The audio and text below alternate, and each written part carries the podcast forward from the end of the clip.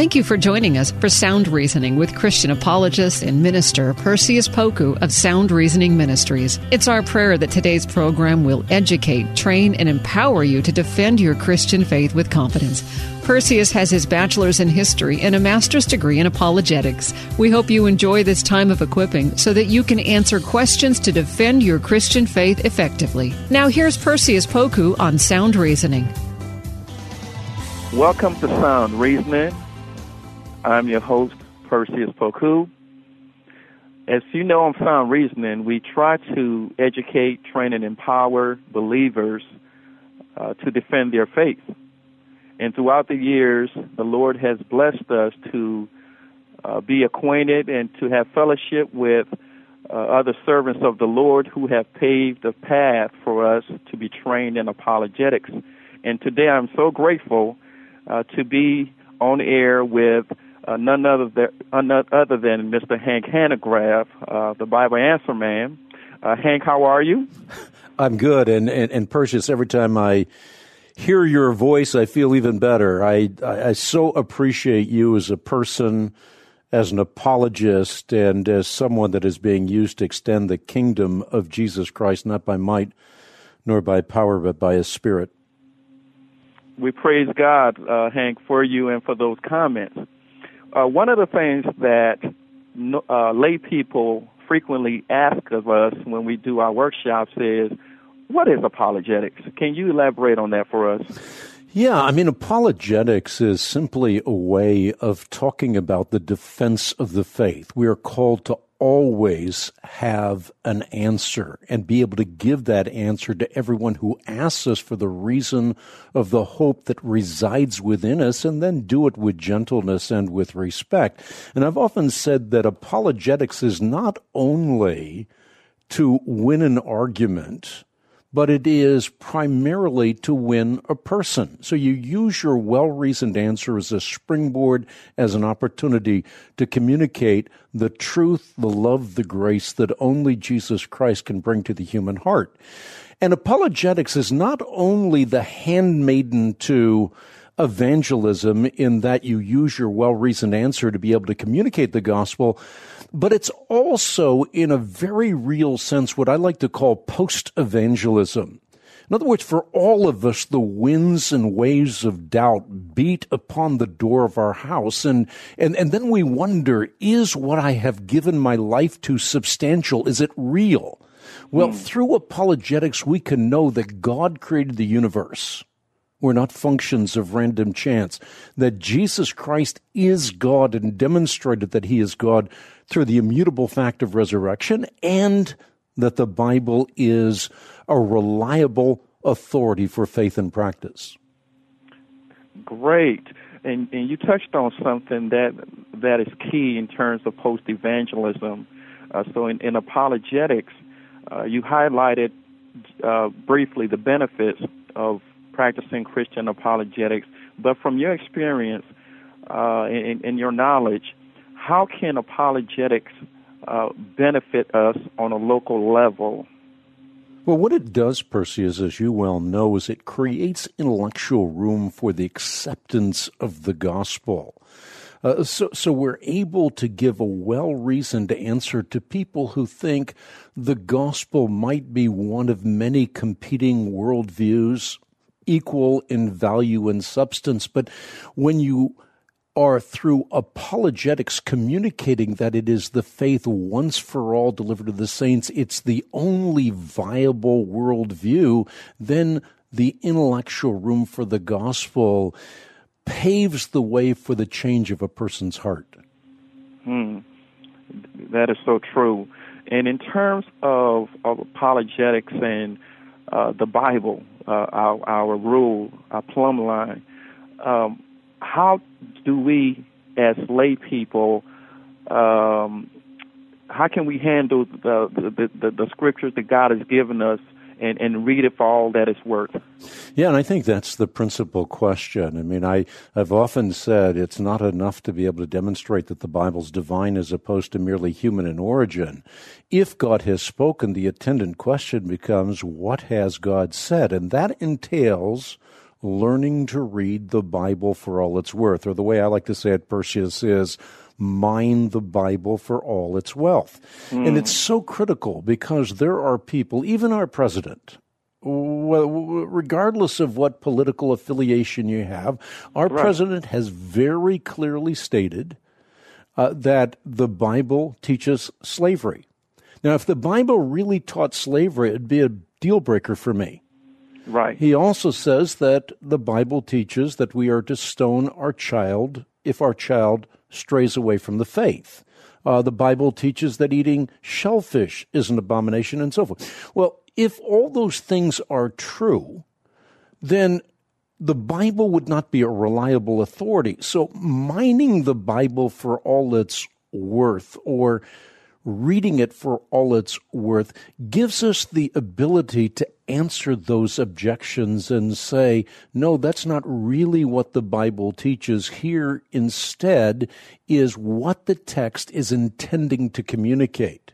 And of course, you can also demonstrate that there are passages in Scripture that are descriptive, not prescriptive, which is to say, communicating what's going on in society as opposed to saying that's how society should work. Right, and and I do appreciate that. Uh, often we run into fellow believers uh, who have a difficult time distinguishing between what's prescriptive, as you said, uh, versus uh, descriptive. And in light of that, uh, you have spent time trying to help us as a church, God's church, to really uh, exeg- learn how to exegete versus eisegesis. And so you you composed uh, numerous books, but one of my favorites, of course, is uh, uh, the Bible Answer uh, books, uh, the volumes that you have. Can you explain to us what was the motivating factor behind uh, you penning the Bible Answer books or, com- or composing it? Sure. Uh, well, Perseus, as you know, I've been doing the Bible Answer Man broadcast since 1988, and here we are in 2014. Mm. And so I've answered questions for so many decades. And in doing that, I found these questions that come up over and over again. And I wanted to codify the answer in such a way that just the gem emerges. So take all the rhetoric away and boil it down to its irreducible minimum so that people can get very clear, concise, poignant, and profound answers to the questions that plague them or questions if they knew the answer to, they could reach someone with. I appreciate that, and we appreciate you. Uh, and for those of you listening, if you don't have the Bible Answer book, uh, Volume One, Two, or the the uh, uh compilation, you ought to put it in your library. Uh, the questions are short, but the answers are biblical and is clear to the point. Uh, so we thank you for that. Now, in terms of um, the society we're living in now, we are faced with uh, naturalism and we, we, we're faced with scientism. And everywhere we looked, we're being bombarded by this overtly, um, overtly naturalized view based on uh, evolution. How should we as Christians respond to uh, proponents of evolution who are trying not to tell us that we evolved and didn't weren't weren't created as uh, as Genesis tells us. Yeah, it makes all the difference in the world, Perseus. I mean, I've often said that the issue of origins is not a apologetic issue; it's the apologetic issue. How one views their origins ultimately determines how they live their life. Because if you believe that you're a function of random chance that you arose from the primordial slime, you're going to live your life by a different standard mm. than if you know that you are created in the image of God and therefore accountable to Him. So this is a fundamental issue. Uh, philosophical naturalism, uh, as as you alluded to in the prologue to the question, it supposes that everything can be explained through purely natural processes. As, and as Christians, we say, no, you have to be open minded. You have to believe that there are both natural as well as supernatural explanations for that which you encounter in the world in which you live. Uh, that's what it means to be open-minded. Uh, the some things can be explained naturally, but some mm-hmm. require a supernatural explanation. Now, the obvious uh, explanation for that is the universe itself. Right. The universe requires a supernatural explanation. And the philosophical naturalist or the evolutionist has to say nothing creates everything. Life comes from non life, and the life that came from non life produced morals. That simply does not fly in an age of scientific enlightenment. It makes much more sense to believe that every effect has to have a cause equal to or greater than itself. And, and we say, from a biblical worldview, that that cause is God, the uncaused first cause. And, and the unfirst, uncaused first cause has not left himself in obscurity. He's revealed right. himself through the person and work of Jesus Christ. Now, on the one hand, God has given us enough light so that we can find him if we will, and he dwells in enough obscurity so that if we don't want to find him, we won't. I appreciate that. That, that, that that's a phenomenal response. Now, I do have a, a, another question. Do you think, based on the statements that you just made, that uh, some professed believers actually have a deistic view of, of their existence? Well, th- they do, and and you know, I, I think one of the problems here is that many Christians don't think.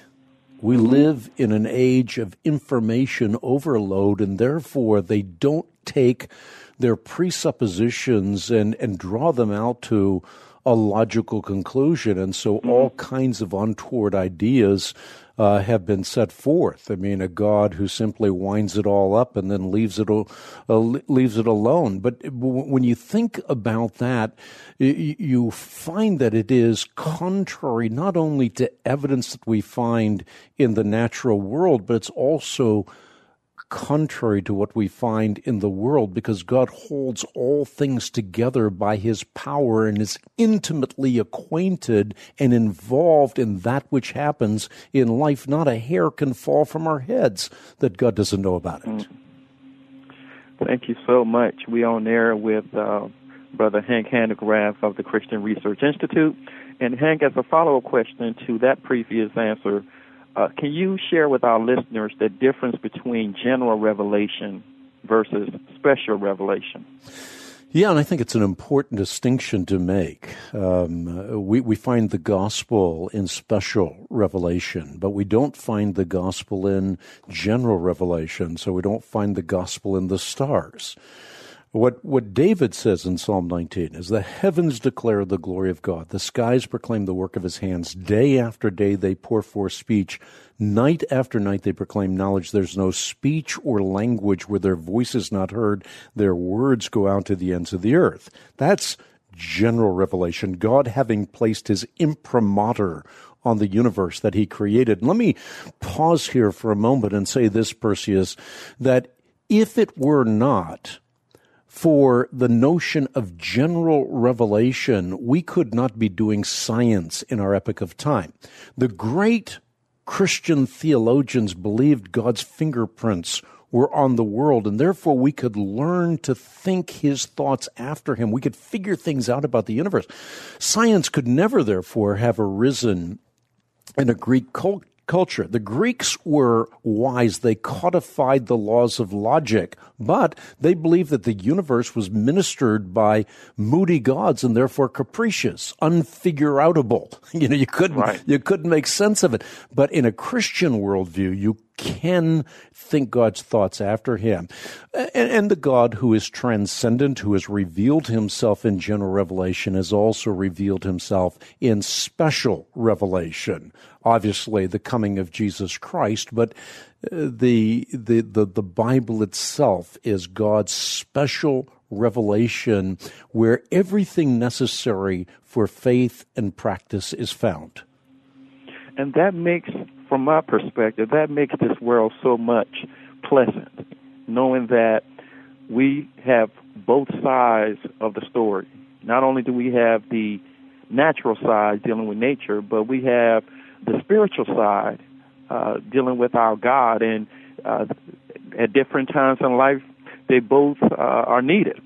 And so to try to delete God from the picture, to me, uh, leaves a person inadequately prepared to deal with life the way that it is. Yeah, brilliantly stated. I mean, I think this is the thing that so few people recognize that reason without revelation always leads to the blind ditch of ignorance. If you're sitting mm.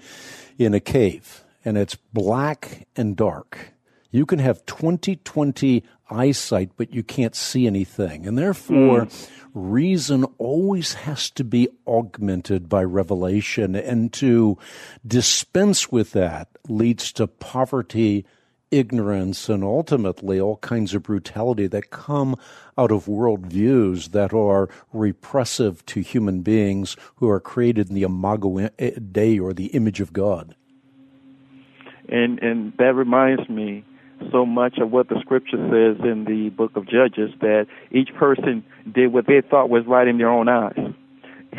and that's where we are. Look, as I look at society today, uh, everybody's doing what they believe is right in their own eyes, but uh, God does have a plumb line, and and He had barometers in terms of how far we should go. Now, my next question, Hank, has to deal with um, who should study uh, information in terms of other religions. I get this question a lot uh, in terms of um, should you be a seasoned Christian or can you still be a new convert and engage in trying to study uh, other religions?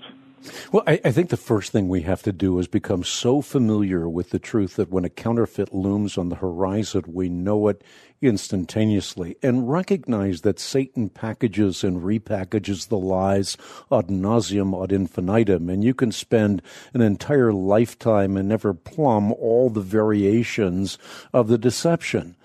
What you should therefore focus on is become familiar with what you believe, why you believe and in whom you have believed, because as you well know, Perseus, virtually every single theological heresy begins with a misconception of the nature of God. I was in Iran.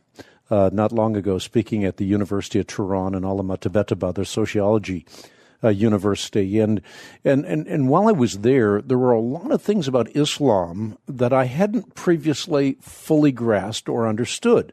But because I have a grasp of my own faith, when I encounter those deviations that I wasn't even familiar with before, I was able to deal with them because I know the truth. And therefore, you can use the deviation as an opportunity for sharing the truth and, and, and life and love that only Jesus Christ can bring to the human heart. I appreciate that. That's that's excellent. Uh, it reminds me of the example that I've heard in the past. I'm sure you have as well, dealing with the um, the currency, uh, the authentic currency, and the people that uh, whose profession it is to recognize uh, forgeries of dollar dollar bills, and how they spend so much time studying the real thing uh, that uh, they never introduce the forgeries, but because they've studied so much with the real thing. When the uh, inauthentic pops up, they're able to recognize it. Exactly. Excellent. Um, now, my next question is what is the best Bible translation? That's what people also ask me frequently is what is the best Bible translation? What is your response?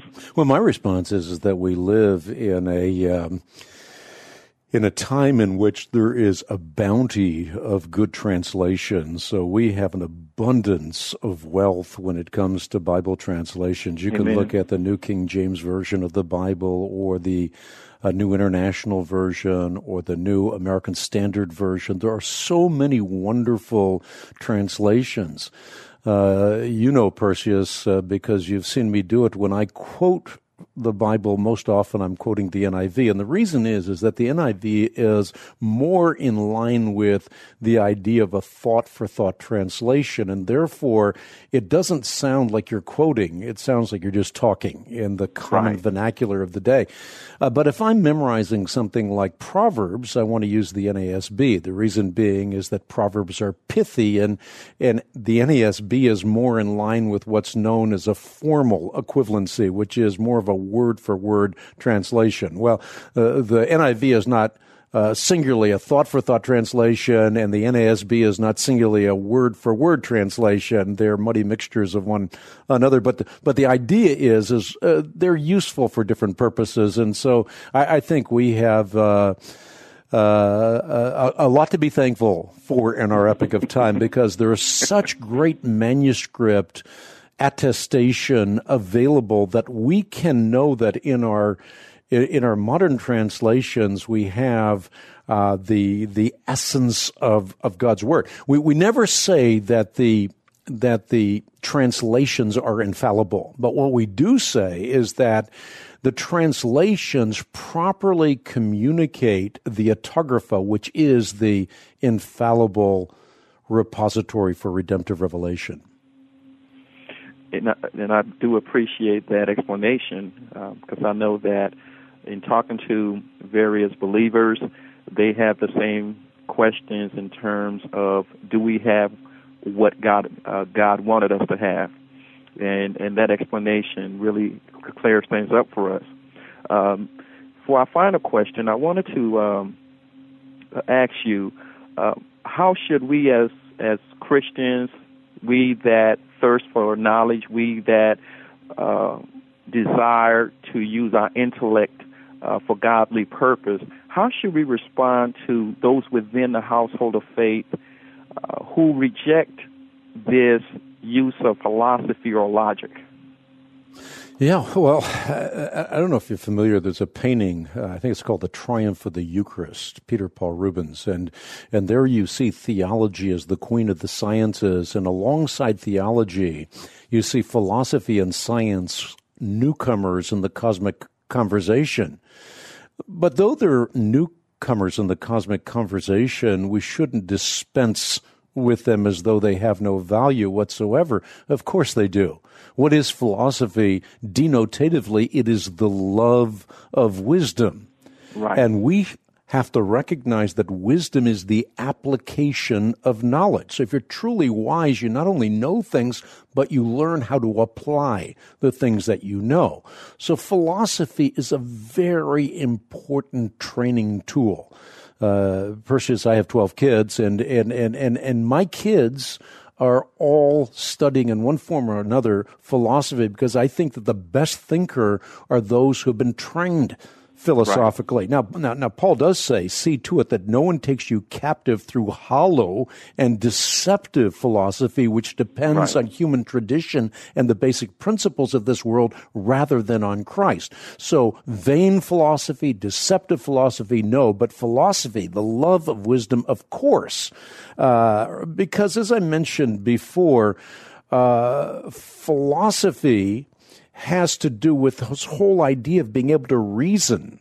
But reason without revelation leads to the blind ditch of ignorance. Philosophy mm. should be the handmaiden of theology. Thank you so much. Uh, that is very informative, and I know I've been edified not just by that response, but all of the responses to our questions. And again, uh, we would like to thank Brother Hanegraaff for agreeing to do uh, this uh, interview with us for Sound Reasoning. And Hank, thank you so much, and we will be in touch. And we, uh, as, the Lord's will, we definitely have to coordinate for both of us to get together again. Well, Perseus, you're one of the choice servants in God's kingdom, and I uh, deeply love and appreciate you, and pray that God will continue to use you not by might nor by power, but by His Spirit. Thank you so much. Thanks for listening to Sound Reasoning with apologist and minister Perseus Poku from Sound Reasoning Ministries. It's our prayer that today's lesson has equipped you to share and defend your Christian faith with boldness. Sound Reasoning Ministries offers training in apologetics, biblical studies, and systematic theology. Join in on discussions on Facebook at Sound Reasoning Ministries. For more information about the ministry, to send an email, ask a question, or support the ministry, visit online at srministries.org. That's srministries.org.